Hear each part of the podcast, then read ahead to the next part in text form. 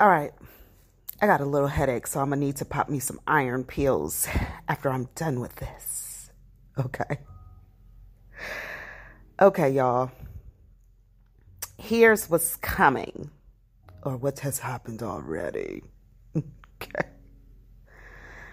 Um, you are going to be presented like with a new way to do something that you do already. Now, you might be a little resistant to this. You may also um, kind of like go back into some sort of childhood remembrance or thinking. Like, my parents would never approve of that. I was always taught this is not what you do. Times have changed, child. Times have changed, child. Okay? Times have changed. And so you are going to maybe ruminate. I didn't make that up. It's a real word. You're going to ruminate over this for a couple of days. Now, the deal is you're also not 100% sure that you can do this. Okay? You're like, mm, the way I've been working has been working. So switching it up, I might not be able to keep up with that. But the truth of the matter is, you will, and you will do very well. Also, whatever this change is that's coming your way, you know, everybody be like, it's going to generate you so many more customers. You're going to get like more money.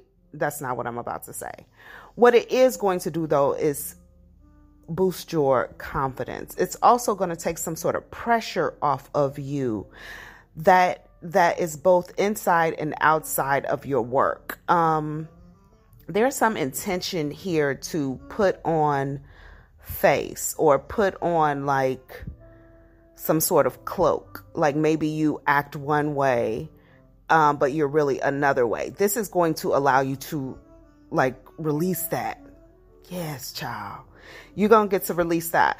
Then another thing is going to happen, right? Because you know, they keep showing me like um, I'm talking to someone at a cafe or a restaurant, and I am very much so like casual with this person, and we're laughing.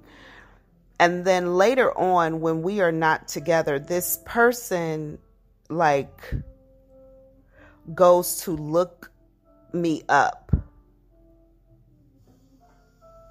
They're looking for more of what they found in person okay? That might be that might currently be lacking or something right now. I don't know child. I don't know child. Because this person is almost like i want to binge. I want to binge on this person. Like i want to i want to get more of what I got in person. When I met them, I want more of that. So they're going to look for it, but it looks like they're going to your social media to maybe see like what you're talking about, what you're dropping, what kind of content you put out, what you be on, like who are you really? So, whatever this changes is going to build confidence. Is it going to bring you more money? Mm, a little bit. Is it going to like boost your notoriety? Mm, a little bit. But the biggest thing here is the confidence. Also, somebody is getting a house. Congratulations, you're getting your first house. So somebody is getting a house. This is a manifestation you have had in your head for a long time. You may have written something down like, I want to make sure in my house there is a room where I could do blah, blah, blah, and blah. And I want to make sure that my kids have a room that looks like blah. And I want to make sure it's blah, blah, blah, blah, blah, blah, blah. Okay. So this is this this this ain't for everybody, okay? Because this is for somebody who has actually written this manifestation out in the past, kind of let it go, or thought like, oh, is too far off, like that'll come in a thousand years or whatever. But they forgot that house comes into fruition for you like between now and the month of March. That's a that's a big difference. Can we narrow that down, Spirit? They said nope.